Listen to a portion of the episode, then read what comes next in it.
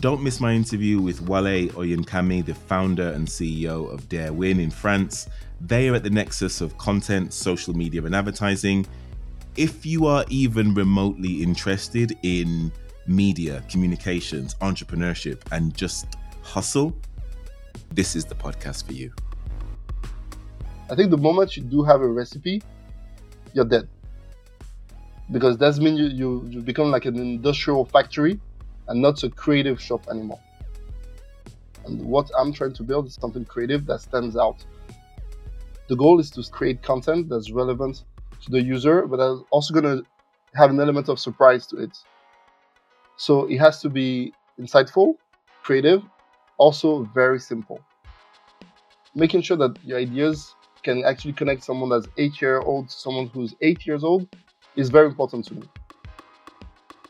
And I think genius is simplicity.